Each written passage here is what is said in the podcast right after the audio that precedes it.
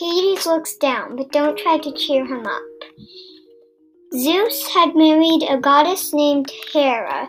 He, Zeus is the king of gods, while Hera is the queen of gods.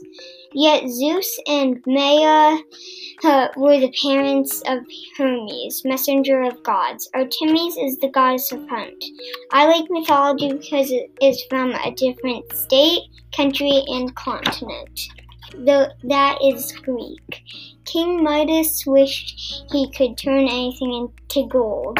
First, it worked out great, but then he touched his food and it turned into gold. Starving, he hugged his own daughter. She turned to gold.